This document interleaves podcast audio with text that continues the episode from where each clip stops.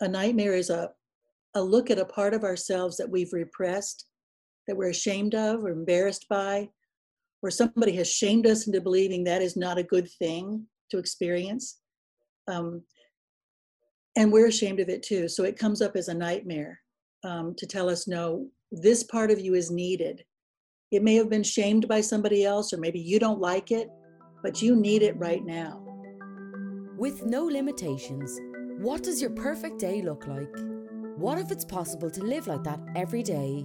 Would you wake up after 9 a.m., have perfect health, maybe fire your boss, have the money and freedom to do what you love most?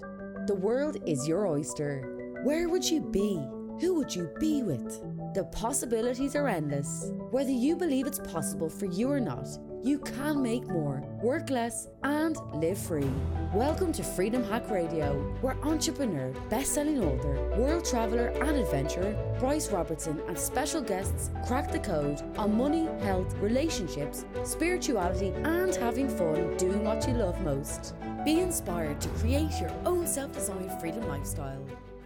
G'day, and welcome back to another episode of Freedom Hack Radio. I'm your host, Bryce Robertson, and today, my friends, we are going to talk about your dreams. And I'm not talking about desires and aspirations, I'm literally talking about the dreams we have while we're sleeping. And to help us decode these mysterious happenings is our special guest, Noalie Linton.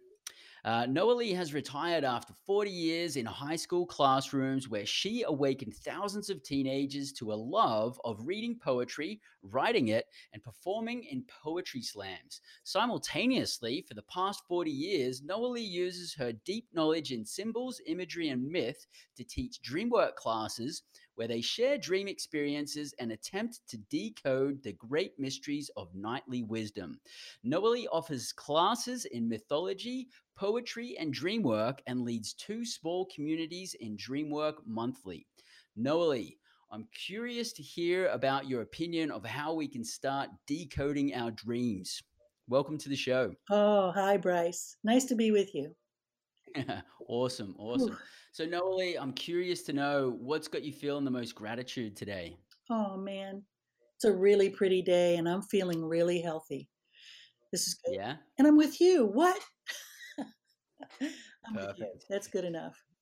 That's awesome. Awesome. So, Noalie, in, in your opinion, tell me what are our what are our dreams for?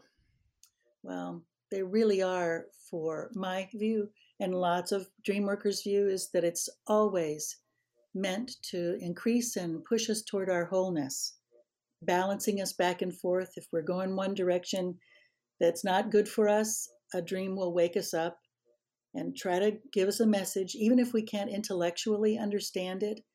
It's doing its work. It's moving our psyche toward balance, toward wholeness. And it they never the dreams never condemn an individual. They're never meant to shame us or embarrass us or horrify us, even if the dreams are scary. They're more like shock treatment. Wake up, notice. Okay, so it's more of a message. It's it's an opportunity for us to um, find out an area of our life where we can create more balance. That's exactly what they should do. Yes. Really. Yeah. And so, when we have a dream, would you say that a dream has one meaning, or could it have multiple meanings? Like, what what would what's your perspective on that? Yeah, a lot of people would like to think that there's only one meaning of every dream, and mm-hmm. and so once in a while, people will have a, a precognitive dream, a fore, foretelling, and they'll think that's all it is. A, uh, it's about, but almost every dream has a precognitive level. There's about ten levels of every dream there's health that's always remarked on, there's psychological balance, there's emotional balance, there's the daily cleanse so that we clean out things we noticed on the subconscious level but not on the conscious level. Um, and then there's, well, there's dreams of big events. Almost always they show up in every level, all 10 levels. So you can interpret a dream through all those different versions, but my favorite is the psychological level that is really addressing my psyche's well-being and uh, every once in a while i'll hear one that is so clearly about health that that's a becomes a higher priority And that's what I'll talk about when I t- hear a dream. Okay. And um, I know that your philosophy is that only the dreamer knows the true meaning of their dreams. Mm. And um, so, like, what do you mean by saying that? That only the dreamer actually knows their dreams? Yeah, the symbols and imagery that comes to the dreamer um, is not my imagery. I, I didn't cook up my second grade friend to tell somebody else the truth. My dream is about my development. Sometimes it's about things beyond me and it allows me to prepare emotionally for something coming, but most of the time it's um, it's meant to address my particular growth, my soul's journey. So it will speak to me. And maybe I can guess by saying, well, if that were my dream, this is what it would be saying to me. But ultimately, uh, you ask the dreamer questions to get at where they found that image and what their emotional reaction to it is and what are their associations with it before you ever layer on the archetypical meanings or the, the mythic meanings of an image in a dream. And really, it's, a, it's in your unconscious, Bryce. So it, no one really knows immediately. They can't say, oh, I, I know what that dream is about, because you can't. It's unconscious to you at this moment. Hmm. It's not known to you. So it will surface, and all you can do is probe it, ask it, think about associations with it. But you're the only one. No one else can tell you. So, do you think by nature of us not by by nature of a dream being a way of a message to get to us that there's something there that's out of balance something that we could learn from something we could improve from that we probably wouldn't know the answer to it because like clearly we don't know the answer that's why the message is there. Is that kind of what you're saying? Yeah and it's working on a level that we haven't made conscious yet. We can make it conscious that's what some dream work is but you know most people don't remember almost all of their dreams they don't remember them is there something wrong mm-hmm. with that? No, that's normal. We don't have a dream remembered unless we're actively seeking the dreams. We want them. We want to use our intelligence to advance our, our growth. But mm-hmm. most of the time, a dream will only come if it can add something to our growth. Even if it's, um, I mean, we're so used to rational story that we're not used to having a prompt from the, the irrational world of imagery mm-hmm. and symbols but that's what it's doing. It's an effect. It's affecting us, whether we understand it or not. Okay. So before you were saying that only the dreamer knows the meaning. So like to I'll elaborate on that a little bit. Let's say, for example, I had a dream and there was a gun shooting off like you're you're basically saying that depending on what my past experiences have been like and what my dislikes and likes are maybe a gun going off could be really exciting because maybe i'm a hunter or i'm a shooter and that's like super exciting for me mm-hmm. or maybe it's like really scary for me and like guns really scare me mm-hmm. so you couldn't sit there and say oh the gun means this you would have to like dig deeper and find out what's what's that person's association with guns that's how it you know? works yeah and yeah. and uh, it's a helpful thing to know the person's reaction to, say, a gun, but there are archetypical meanings of guns. That means, and I, that's what I would add after I finish asking questions about what are, how do you feel about that gun, that sound, that experience? I, I would ask that. And then I would add, um, a gun is a, symbolically, is a tool of change, meaning it's going to affect life or death if it's used to kill that means life is changed forever. So symbolically, it's a tool of change, death. Okay. And and that I would add that and maybe death of a person or death of a quality within us or death of an old um, grudge or like you know death of what? Yeah. Uh, you were just saying if a dr- gun went off, but if a gun was mm-hmm. used in a dream to shoot somebody, you'd have to look at who it shot and who is that character um, the aspect of which is mine? It's a every person in the dream everything in the dream is me including the gun and the person. So if that person represents say i asked you so um, what does larry mean as a quality? What's his best quality? And you'd say uh, he's um, he's a a really easygoing guy. And uh, I'd say, "What's his flaw?" Too. Tell me his flaw. Well, he li- he lies a lot.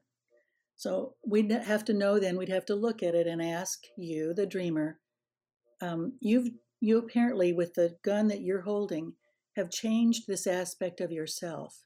The part of you that's really easygoing has changed forever. And or the part of you that lies a lot has changed forever. Does that resonate with you? Does that sound like hmm. something that's happening to you? What's changing in hmm. you, Bryce? The quality that's like Larry has been changed. Really? That's so. So what you are saying here is, say, for example, I'm having a dream, right? Larry's in the dream. Um, there's a monkey in the dream. Oh. Uh, there's like, I don't know, there's like trees falling over, all of these different things, all of these different objects the monkey, the trees falling over, maybe there's a gun in there, the Larry's in there, all these different objects, maybe I'm in there. They're all, they're not external objects necessarily. I'm not like having an experience witnessing all these outside things you're saying that each of these objects is actually a part of my personality yeah. or, or, part of my traits or some part of me, maybe a, a, part of my fears or something like this. Yep, you're right. That's right. Wow. wow. It's not How- not easy to believe, um, but this is a, a fairly Jungian view. Um, so I I translate a when dream. You, when you say Jungian, do you mean like Carl Jung? Jung, Carl Jung? Mm, he, yep, he used yep. the symbol. So um, if I hear a dream like this, um, I'm running through a dark forest and I'm being chased by unknown beings. Um, I crawl into a hollow log and the ru- unknown beings run by. Now, the way I hear it, so that I can move to every part of the dream is a part of that dreamer, I hear the uh, a part of me is running through a dark forest part of me, being chased by the unknown parts of me. I dive into a hollow log part of me, and the unknown parts of me run by. So if I can keep that in mind, I don't hear anything as literal, like, oh, you're supposed to go into the forest and hide in a hollow log. That's what that dream means? No. It's symbolic of some part of you, an earthy part of you, like the log, the unknown parts, the forest part of you, the, the kind of dark but organic part of you. It's not literal but that's how I have to translate. So okay, so eh, so if we that's a whole different way to look at dreams. That's certainly not the way. That's certainly not the way that I'd looked at dreams before. Uh, so it's quite the concept to actually wrap our heads around the fact that all of these different objects are actually part of us. I think that's mind-boggling. That that totally changes the way that I would look at dreams um, because I've always looked at dreams as like if someone's chasing me, um, maybe I better watch out for uh, people because there's people coming to get me, you know. But but you're more saying that if there's people chasing me in a dream, part of some part of me is chasing some other part of me is, is basically what you're saying. Yeah, yeah, and and the the scary the scary part of of getting a, a nightmare where you think it's actual people chasing you or being mad at you that's really a well it's a horrible way to live because it feels like then it, things in our nighttime our sleeping are actually trying to hurt us and trying to make us feel bad. And so i heard a, a dream from a 14 year old who was telling me that she woke up from a dream where she was being chased for a long time by a very big dark hairy man with a huge knife running and running. Well she got out of the dream and told me the dream and i, I said how have you been with your your anger? And she said well i, I don't let people get make me mad. I, I think it's not christian. I said have you been pushed around a little bit? And she said oh yeah there's some girls who are really bullying me but i walk away and i said would it occur to you that just a little drop of anger would help you defend yourself because i'll i'll tell you what i think that dream is it's not anybody you know it's a picture of your own anger that's chasing you to try to get you to use it appropriately. Mm. It's being pressed down. And when a, a figure in a dream or an aspect of ourselves gets pushed down so hard because we're ashamed of it, or we don't want it, or we think it's unchristian, then what happens is that thing gets bigger and bigger and bigger. It's no persons we know. It's a, it's a picture of our own inner problem, our problem that we think is so horrible. So she was so ashamed of her anger that she let it grow into a monster. Now, if she kept on like that, the thing would become unrecognizable and demonic looking, which is really hard to understand what it is by then. So, it, it, but it doesn't ask her to become a huge, angry, knife wielding person. That's literal. What it asks is look at your anger and accept it just a little, just a drop. That's all that's needed to make that monster go back to normal size. Hmm. Do you dig? And, and so, how how would what would be another way that she could help measure that with that one specific example? I'm catching what you're kicking, um, and and if she was saying that, and while this is happening, while there's an angry person, it's making me feel really scared like would that change things? Or or, or if, if she was like well when the angry person was getting angry i was getting angry back but i couldn't do anything. Like do these do these change the scenario too? Sure. Yeah she could um real easily with an awakening experience of of allowing a little bit of her anger to show to protect herself. Mm-hmm. Next dream she has she will not be being chased by anything that thing will be ended. That kind of dream was just to warn her that she's coming out of balance, that she's not using, protecting her own psyche. Now, there might be another dream where she's angry back. Well, that's somebody else, somebody who's already able to defend themselves. Mm-hmm. Um, let me give you another nightmare, though. I don't know if that answered your question. Sure. Well, other other nightmares like that, where things grow out of proportion, are um, like um, a woman I know who was studying uh, Jungian dreams over there in, um, gosh, I guess it was Switzerland somewhere. Um, she dreamt that she was um, walking through a burnt out forest. She could even hear the crunching of car- charcoal under her feet. And there were burnt out logs, trees everywhere, everywhere she could look. Far away from her, there was a stump um, with a little glistening on it. And she walked closer, found it was a little monkey with tears in its eyes and blood in its fur. And she woke up. She went to her professor and asked him, Well, here's my dream. What does it mean? And he said, Well, that is the monkey. And she knew. And you probably know too what a monkey stands for. Don't they represent some quality of an instinctive quality in us? What is it? What do you think? I would I would say playful, a monkey, like playful and maybe mischievous. Yep. Playful, mischievous, loving life, joyful.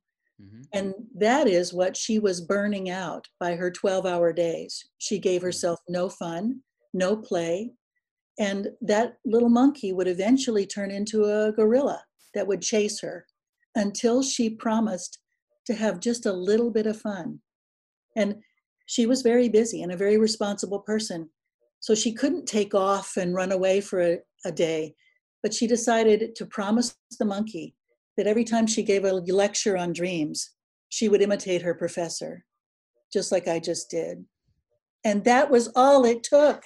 That's all the fun she needed to do a promise to have a little fun once in a, so it doesn't have to be a gigantic life changing it just the dream just wanted her to notice she's burning herself out.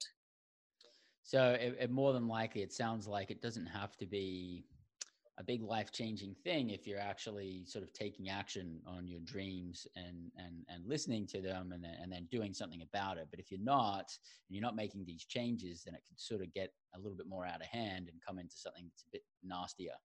Yeah yeah if you if if there's nobody around to tell you that the monkey is your joy and your playfulness, then a lot of people who can't get at what it, a dream means, um, they draw a piece of the dream on a piece of paper and stick it up where they can see it.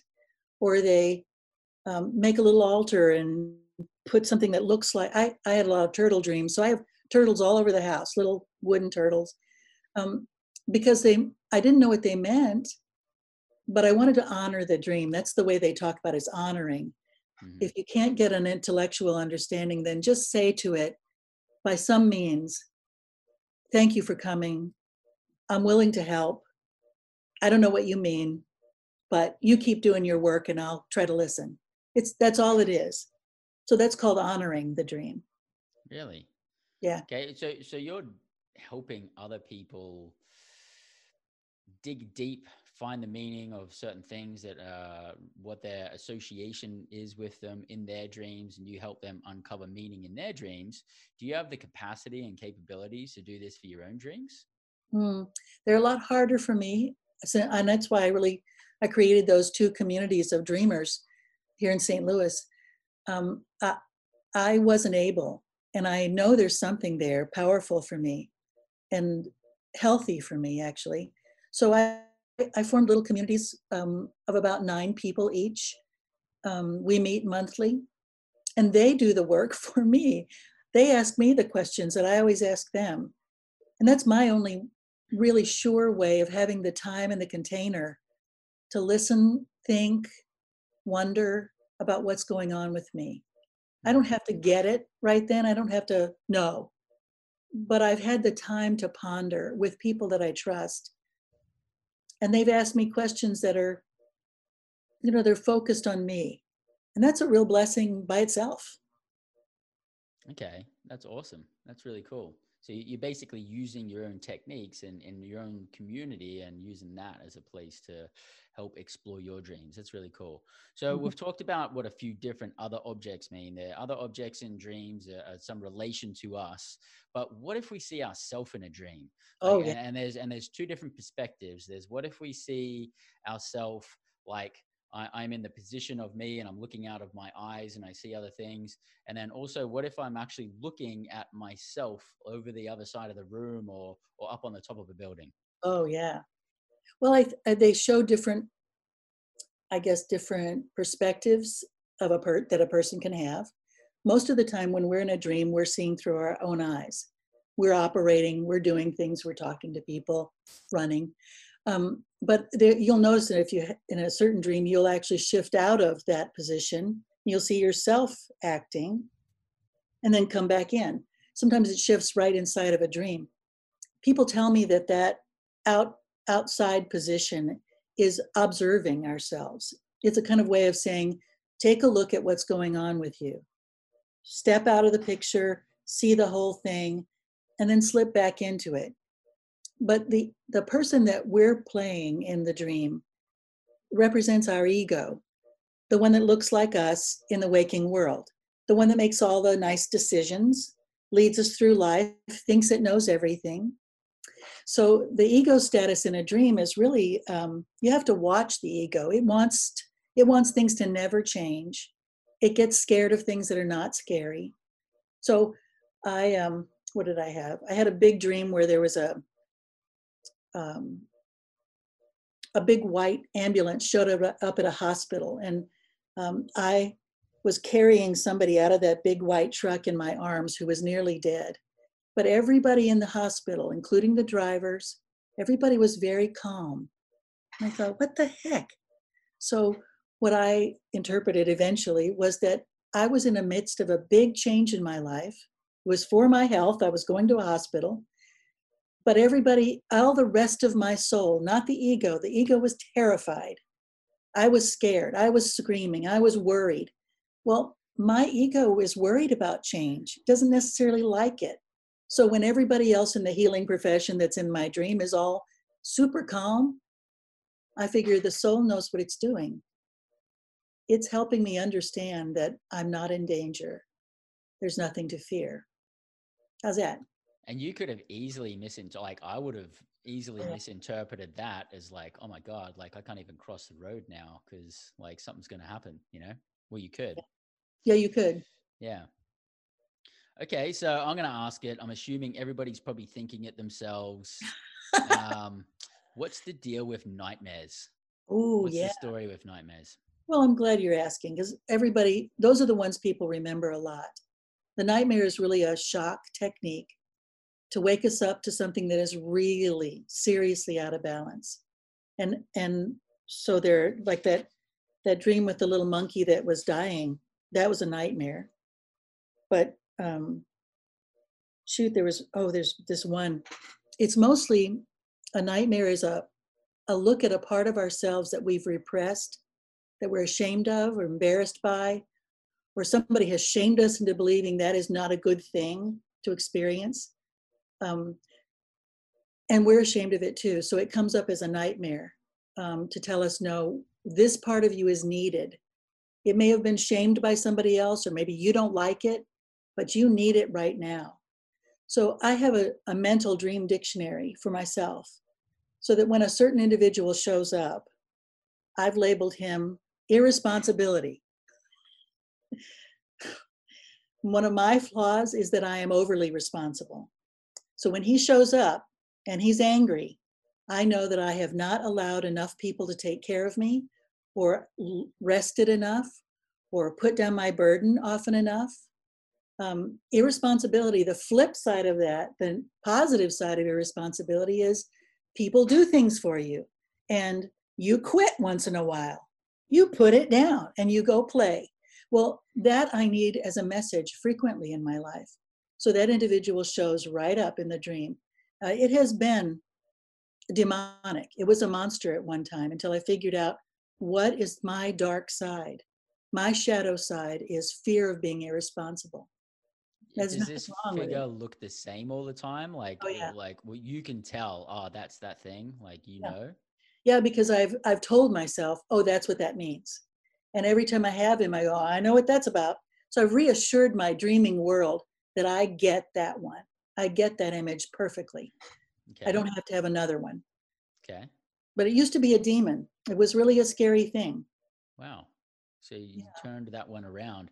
So what about violence? What about like, you know, someone you know, a whole bunch of people coming and beat, beating you up or someone trying to choke you or something like you know just generally violence yeah. how would you interpret violence in a dream or nightmare yeah I'd, I'd say that i have a lot of violent beliefs about myself that i need to be hurt that something in me is really really uh, destructive and wants to hurt me i have to i have to somehow figure out a way for those violent aspects to have peace. I need to look at what what i've destroyed what i've made so angry that it needs to hurt me. It's usually something the violent part of us is something that's been pushed down so hard that it has to fight back. It has to. It's not a victim. It wants to make us change. But if we don't hear the message it'll continue to destroy our ego so that could be something like deeply deep emotional um, pain or something like this, or, or yeah. Yeah, having been having been hurt, been a victim, those victim things turn, soon turn into perpetrators inside the unconscious. They come after us. If we're not willing to embrace them or take the time to love our neglected selves, um, they'll come after us. And what's even more horrible is um, if we don't deal with it in the dream, it comes out in the outer world. Our shadow is projected onto other people whom we also hate and are violent to because they remind us of our own darkness, the part of us that has not been held in esteem. Yeah, that's an interesting thing. I actually speak about that. Like if if um you know, if you see someone out in public and they're and they're going, "Oh, that person's such a rude man," you know, it's like usually there's a part of them that thinks they themselves are rude and they're disgusted at when they're rude at other people, and so when they see it in other people, they want to point it out, and it's like, "Oh, you're really rude," but really, it's more of just a you can basically hold up a mirror to people when they say things like that. That's that's how my understanding of that irresponsible dude happened. I was in charge of his department, and he was always late he was always turning stuff in wrong or not, you know, and he was a happy go lucky dude, but I hated him for a long time. And I thought, why hate? This guy is not da- dangerous, but why hate him? So I looked at that excessive irritation and thought, there's something I'm seeing in him that I don't like. And that the part of him that I didn't like was I never gave myself the chance to relax or to be slightly irresponsible meaning have fun now and then. I could never let myself off the hook, so I hated him for it. Mm, That's how I knew yeah. what it was in my dreams. But because if we haven't dissected it or really taken a look at it, it's easier to externally blame somebody else because we've got we've got something we need to release. Yep. and yeah. and that, yeah, so that's that that projection mechanism. Yeah, it's a heck of a concept. So I'm going to go there. I'm going to go to the place uh, that some may have curiosities about. Um, what about sex? What about passionate sex? What about cheating? What about rape?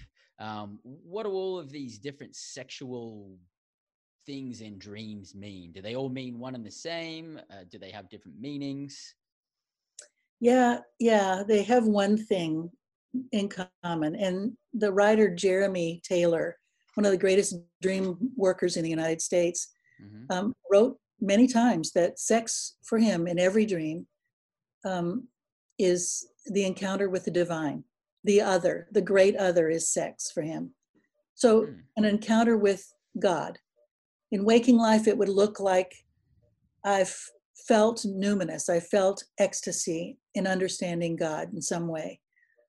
In the dream, then it shows up in our unconscious like, oh, we're finally encountering something so big we can barely understand it. That's the other. And and bringing it into ourselves, holding it that close, that's a deep, intimate encounter, he thought, with the divine. Now, I, I buy that. Um, I, I think that's a really awesome dream to have, is to understand that sex, every sex, passionate sex too, is just an extraordinary sense of the divine in the world um, that I've I've encountered somewhere, and my unconscious is showing it to me. Here, you've felt it. You know what it means to be with the divine. So when there's a rape dream, I'll tell you my experience of seeing how true this was. Um, I taught a, a, a, class on dreams to a bunch of retired sisters, nuns, and um, they were very interested in this. She, they, they liked what I was saying, but they thought it was a little nuts. And anyway, they loved it. But they came back the next class a week later and said they'd had rape dreams, almost every one of them. I thought, ah, that's so horrifying for them. Well, so I said, Sister, have you felt that God has been explained to you in a new way that you don't want to really hear at all, that you'd rather not have, that you think is just like messing with you? Have you had anything happen like that theologically in your life? And they said, Yeah, it's this class. You're telling us about God in a new way that we don't really want to, mm, oh, we don't want to accept it. Oh, you mean like I'm, there's something like rape happening to you? So I explained to them how, how sex is supposed to be the encounter with divine and an unwanted, inexplicable encounter with the divine, something they don't really want. That matches that sense of being raped in their dreams. Wow. And so then what what could could we do then um, to act on that? Is it, does that mean in our conscious awake times that we'd be uh, trying to keep an eye out for um, you know expanding our consciousness or, or like what would we do yeah i think that for the sisters sake i told them that they probably needed to go be real calm about this class not to be excessively uh, worried about it or uh, to not maybe many many of them were not actually ready to perceive the divine voice in their dreams. They really weren't ready to hear that. And that the dream may be telling them to back off. Yeah okay. And, and in other cases yes in our awake life our desire for ecstatic experiences our incredibly deep gratitude for the night sky. Those are encounters with the divine, and it may echo in the dream world as sex. Really? Okay, that's super interesting. I would not have thought that um. You know, a, a, violent sexual act like rape would translate to a divine uh, interaction. So then, okay, so what's the deal with cheating then? What, what if you, what if you've had a dream and like your wife's just like cheating on you with like you, you know all of these other people, or what if like you're cheating on your your wife and mm-hmm. um you like maybe you don't even like the person that you're sleeping with and it's just like really odd and, and you're disgusted with yourself? Like what, what would all these things mean? Well that whole cheating thing comes up an awful lot. It really does. But uh, i'd look at who in the dream is cheating on who. Mm-hmm. so let's say your wife um, i'd want to know her finest quality mm-hmm. say her finest quality is her um, her ability. if you want to talk about me, I would say my my wife's finest quality is her strength. She's definitely a very, very strong character, like a yeah. lion. Well, um, the cheating dream shows up as if the part of me that's strong has decided to turn away from the ego. It's developing in a new way, and it's scary for the ego to see this the strength moving away and involving itself with other aspects, things that might grow my strength. She's my strength. She's my picture of my own strength. And she's leaving me. She's walking away. It's like, oh, what have I done to my strength? How have I have I not been appropriate with it? How do I gain that that love back, that trust of my strength back? Those are the questions I'd ask. It's not about her, but it is about am I cheating myself out of my own strength? How am I doing that? Okay. Could I sabotage my own self? Yeah.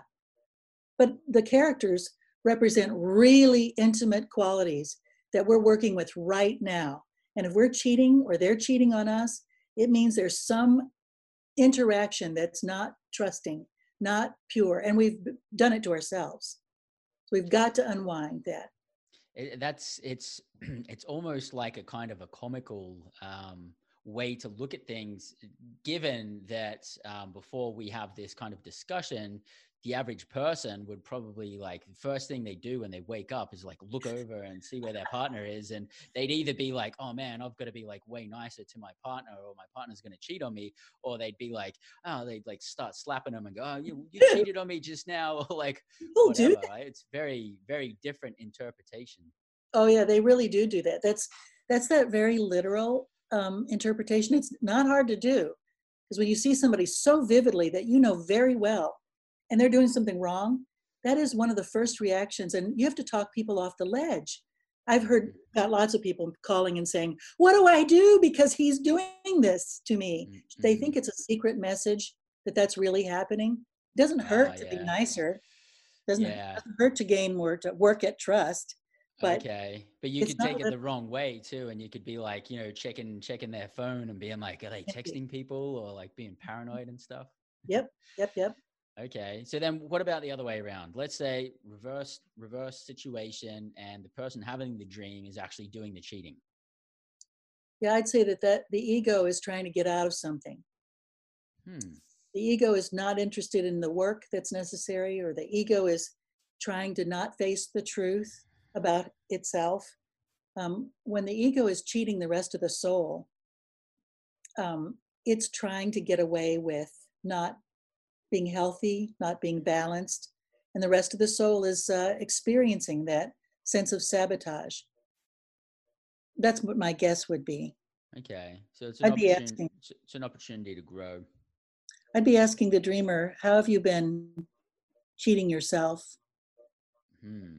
How have you been hurting yourself lately?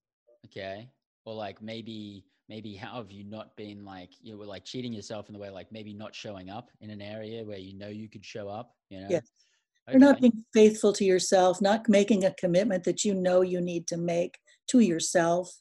Hmm. that's really the essence of a great inner relationship. Okay. Wow. That's that's pretty wild. Um so you you've actually said you've said it a couple of times. Um i was going to talk about later but let's talk about it now because the the the concept of reoccurring dreams. Oh yeah, um, it's it's sort of come up a few times already, and and you were even saying before, like you could have something that's like an an angry man, and then he turns into a werewolf, and then he turns into a demon, and it's like you know because maybe something hasn't been dealt with, or like what's the deal with reoccurring dreams? Do, yeah, are they more important than others? Oh no, they're not. They're not more important, but the soul tries and tries and tries to get the resolution of something that is a problem something's out of balance and it wants it'll keep trying. It even has an anniversary sometimes. It comes up on the same date. If you notice the date often that date has something to do with the problem. Um, i heard a dream from a young woman uh, years ago. Um, she said that her her recurring dream was um, uh, she was wandering through her junior high school looking for her health class. Couldn't find it. That's it came up repeatedly from the time she was pretty young. And so I said, Well, when did the dream start? She said, When I was 12. I said, What happened when you were 12? And she started crying. She knew right then that it was this dream was about trying to heal the time when she could not attend her father's funeral. Her mother thought she was too young at 12 to go, and she never got to say goodbye. And the dream was trying to correct that feeling of injustice, that unfairness to her. So it recurred. It said, You're looked from the time you've been 12, you've been looking for your wholeness, your health. And that's what she mm. needed to resolve. That's all it was, though. Um, she had to find out that it was it happened when she was 12, and that that did the click for her. So if there, if we're getting reoccurring dreams, it's kind of like just um, it's like all right, the last one didn't work. Let me come back and and give you another one because I, I want to wake you up on this one thing. Mm-hmm. Yeah, they don't escalate often, but you know there are there are people who have the reoccurring dream of of um, missing their a test or looking for an exam that they're not prepared for, mm-hmm. um, trying to get to the college class and they don't know where it is. All of those re- those are recurring dreams of not feeling prepared, and that that it feels somewhat literal as a symbol. There's something in life I'm feeling not prepared for, and I'm I'm unsure. And the ego is very unsure. It keeps wandering and looking and being scared. Okay. So you, I know you've studied symbol, symbology, and um, sometimes symbols come up in our dreams, and there's like lots of different types of symbols. Um, first off, like, what's your interpretation generally of symbols, and then what are some like some main symbols that sort of come up? Yeah, that's a great question. Really, um, really, the symbol is a representation of something, a quality, possibly. So, like people are can be symbols, and objects can be symbols of something that is our psychic nature. So um, I think, for instance, um, animals that appear in dreams are symbols of an of our instinctive nature, the animal nature of our ourselves. Um, they don't have the consciousness that we do. We think but they represent great powers of ours that are not verbal, but have a tremendous influence. So um, I, I love to bring up dogs because they show up a, a lot. They used to in my dreams. Um, what do you think a dog's uh, best quality is? Uh, loyalty. Yeah, that's a good one. Got any more? Loyalty, playfulness, um, I, I would probably stick with those two, at least from my experiences with dogs. How do they love you? They they love by giving attention. Yeah, and and is it a pure love, an unconditional love? Oh, absolutely, yeah. yeah. It is, isn't it? It's remarkable what they are able to do. Yeah. Their loyalty, their playfulness, and their unconditional love. Mm-hmm. That's a picture of my unconditional love for myself okay. of my loyalty to myself. So when a doggy appears, we're looking at a mirror image of what does my unconditional love look like today? Mm-hmm. Is it mad? Is it starving? Is it on a chain? Am I mean to it? Uh, For years, ah. I, I had, um, first time I noticed dogs in dreams, I was walking down a street, and on both sides of the street, there were frozen dead dogs hanging upside down. Can you imagine the level of self esteem I had then? Wow. It was bad. They were dead. Wow. So I worked for a long time to find living dogs in my dreams. So I knew they would be revived if I could finally way, find a way to love myself purely. And then that would be confirmation that the work you've been doing on, you know, when you're awake is actually paying off. Yes. Wow. It's a so, beautiful thing. So I've heard a lot of people talk about snakes in their dreams, and I, you know, I've also heard people talk about snakes in like when they have psilocybin um, or like magic mushroom experiences, or maybe ayahuasca experiences, and you know, there's like snakes chasing them, or they're, they're in a whole room full of snakes. Um, do any of these experiences relate to one another, or, or would like experiences like that be different to our dreams? And what does a snake mean? Yeah, boy, snakes are really potent for centuries now. And it, in an altered state, and when they show up in an altered state, they are. I think they're. We're looking at the archetypical version, the symbolic nature of the of the snake writ large. As it comes in our altered state, it's really trying to say, "I'm an archetype. I'm a god, mm-hmm. uh, and I'm present to you." They're that powerful. They certainly represented the mother goddess in Greece 5,000 years ago or more. The snake represented the, the creature that could speak for the mother, for, for earth. It could go inside the earth and come back out. It could shed its skin and become new. It was a sign of resurrection and healing. Asclepius, the, the healer guy in Greece, um, he used to use snakes um, to some sometimes to bite people and allow them to have a vision of what their healing could be.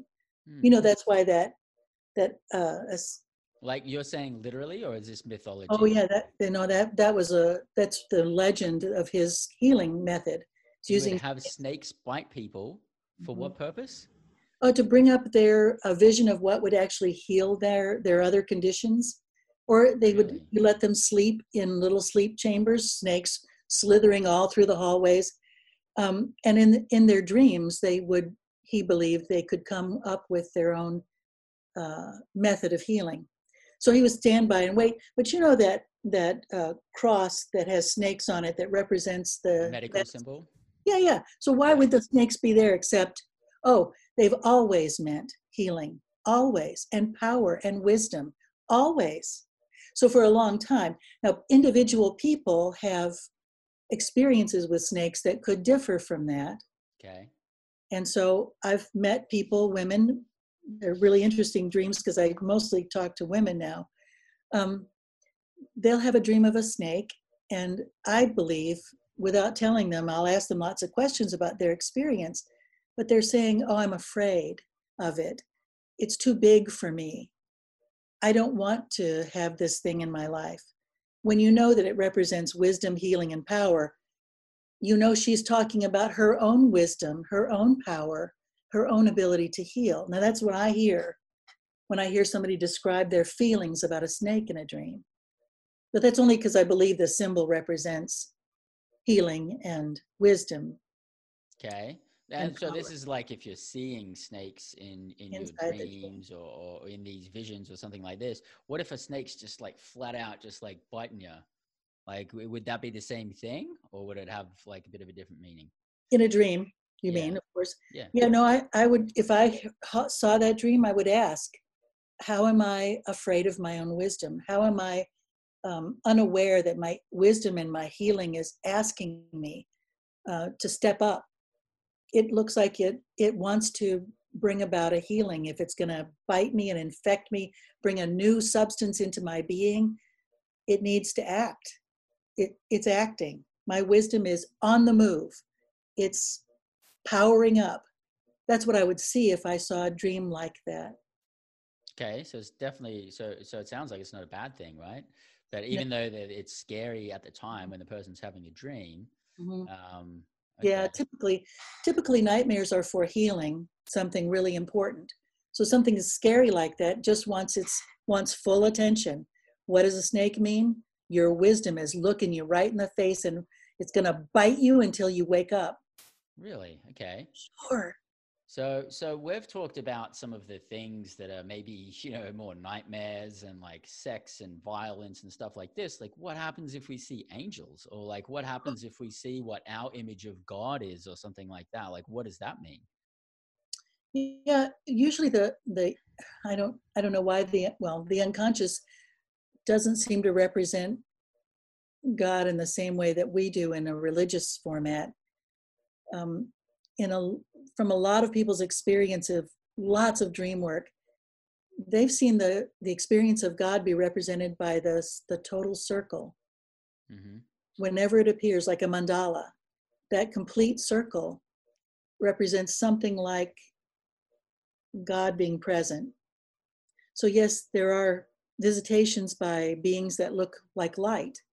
Um, I, I think on the first level we have we have contact in the dream world with the invisible guidance that's all around us all the time.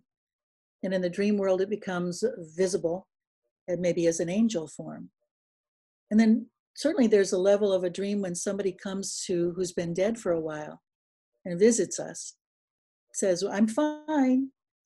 That's usually what it's for, is to remind us that we're safe, they're safe, and there's nothing to fear. Of course, I always want to go to the symbolic level as well. I'd like to look at what that person, what that person's values were, and what that, what they could be representing in my psyche that I thought was dead. No, it's not dead. It's alive. Hmm. So, so you're saying that it actually, so like, if I saw my grandma in my dreams, one one thing could be my grandma my grandma's soul um, or, or, or being or whatever saying hey like everything's good the other one could be my interpretation of you know what's her qualities oh she was like super loving and caring and fun and all that kind of stuff and then mm-hmm. well what's she being like in the dream is she being angry uh, mm-hmm. or is she being like calm and loving and then i can sort of like back it back it off like that and interpret right. it like that it would become a representation of a of an aspect of you that's come awakened and that's really old. Really, really. Um, so I know myself, like I don't really remember my dreams. I think before you said like, oh, that's cool. Like if you don't remember your dreams. I did, so, yeah. Like, what if I'm not getting like, am I getting these messages subconsciously? And then when I wake up, I'll, I'll kind of instinctively know what things that I need to improve in my life or change or adjust. Um, what happens if I can't remember my dreams? Am I missing out on something? Well, maybe because I'm nuts about them. I think so, but I, I, I think you can only grow when you have access to awareness of your dreams. But also, I don't fault anyone for not remembering. They're doing an ordinary life with a lot of deep growth going on all the time, correcting our course as we go. I don't know that you have to have an intellectual understanding of a dream in order to benefit from it. But if you wanted to recall your dreams, you you could enhance that skill. Um, before we sleep, um, we say to ourselves, "I'm able to recall my dreams. I'm able to recall my dreams." And I keep beside my bed a, a real easy to get pen and paper so my dream world knows. It knows I'm, I'm willing to write it down if i get it. I don't mind if i just have a dream fragment. If there's just a little bit that i can recall i write that down. So it doesn't have to be the whole story. Just a fragment is enough to honor the dream okay um, so beginning to if you get catch a dream and you write it down have a chance to write it down any time of the day that you can recall it that honors the dream and it starts to promote more dreams being brought to your attention. Okay. Okay. So we may not even necessarily um, have to explore our dreams, but but if we're getting like reoccurring nightmares, like it's probably something that we should look into, right? Because I believe obviously, so. obviously there's something there, whatever oh, it is, yeah. you have to dig deeper. Right. It's and it's something that's really good about you but right now it seems frightening to engage it mm-hmm.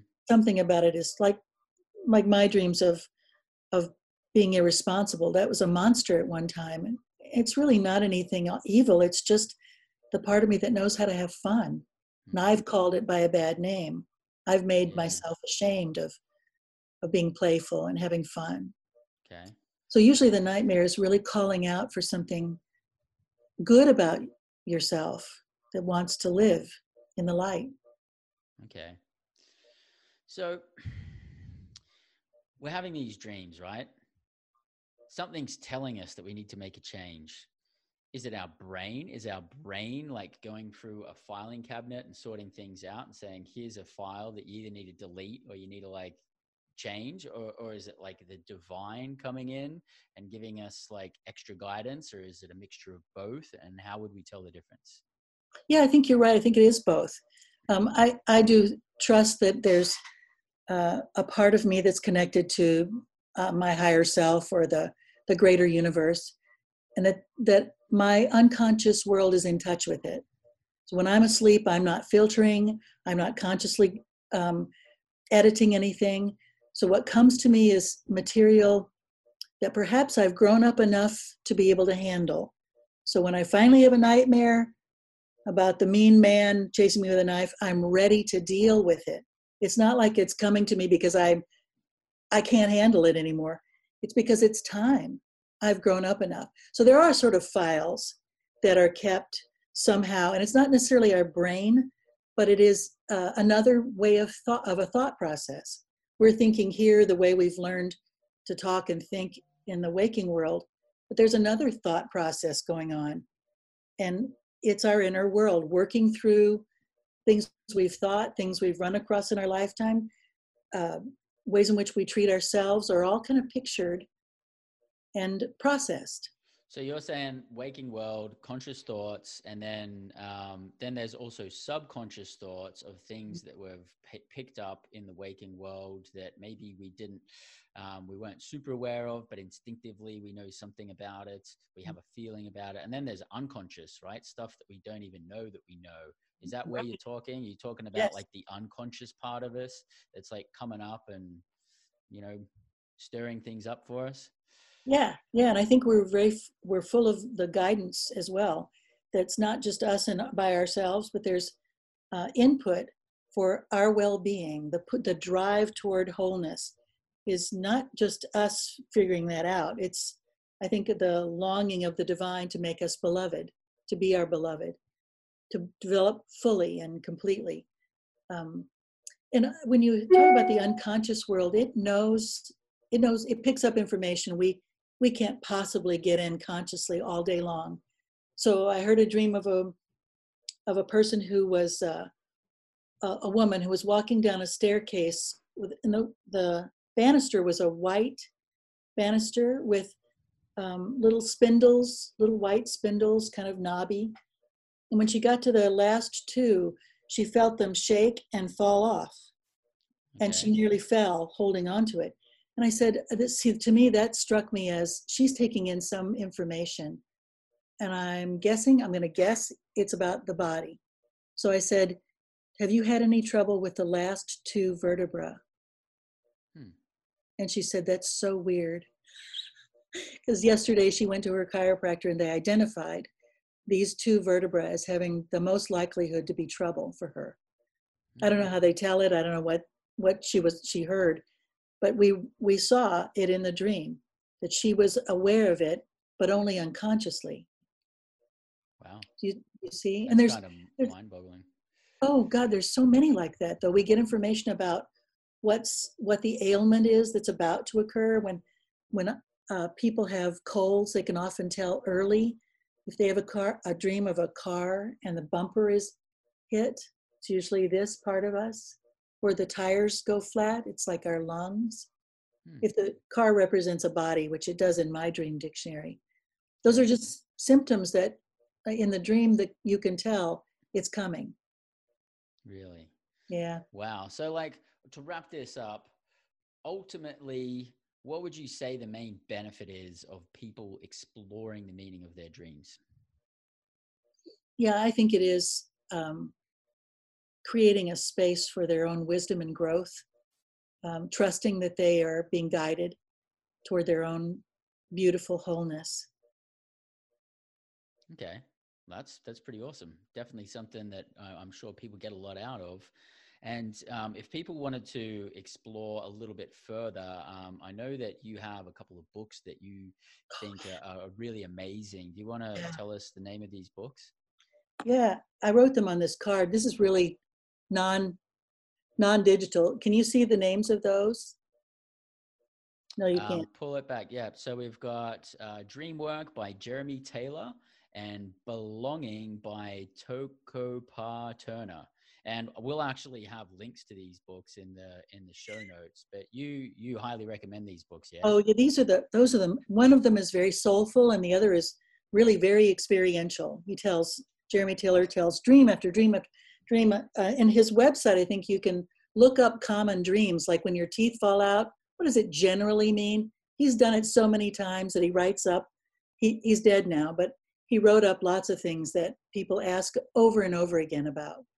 Interesting, interesting. Like the more common stuff that people are probably thinking. So yeah. that sounds pretty helpful. But I also know that you do one-on-one oh, yeah. virtual sessions too. So you know, and I'm sure we've got a lot of listeners that are interested in following up and and having a one-on-one one session. So how do people get in contact with you? What's the best way to follow up with you? Well, if you know the spelling of my name, I'm on Facebook for messages, mm-hmm. and I have a an email address that I can be reached by. It's nlitton at charter.net. Um, okay. And that's a way for me to make a phone call connection with you. Okay. Um, I have a phone number too, but those two ways at least let me uh, see your name and know who you are and see what you want. Um, Get the conversation started. Mm-hmm. And we mm-hmm. can have links to all of that in the show notes too. Excellent. So is, is there anything else you wanted to share with us before we wrap up? Oh, no, I, I don't think so. I just wish everybody a, a good dream tonight. Excellent. Well, thank you very much. This has been a super interesting conversation. I certainly learned a lot. Um, there was a lot of things that I have had in dreams that I thought were like, you know, catastrophic, you know, oh my God. Um, but it sounds like it's an opportunity for us to grow and get better. So kind of makes things a little bit more um, pleasurable when we look at it like that. And I think, you know, in the future, looking at dreams, it's going to be more of a pleasurable experience, even if they're nightmares. It's probably probably an opportunity to be, be excited about something good that's going to change. Um, so thank you very much for sharing and listeners. Thank you for tuning in today. Don't forget to subscribe to the channel, um, leave some comments, let us know what you think. And if you're listening to this on your favorite podcast platform, then please leave a review because, you know, the, the point of this podcast is to get the message out there of freedom, all these different ways that we can experience freedom, you know, financially, through relationships, health, spirituality, and having fun. And um, so the more people that know about this, the more people we can help, the more people that can live free. So thank you guys very much. Thank you, Noelle. Um, it's been an absolute pleasure. Until next week, uh, I'm Bryce Robertson. Live large and live free.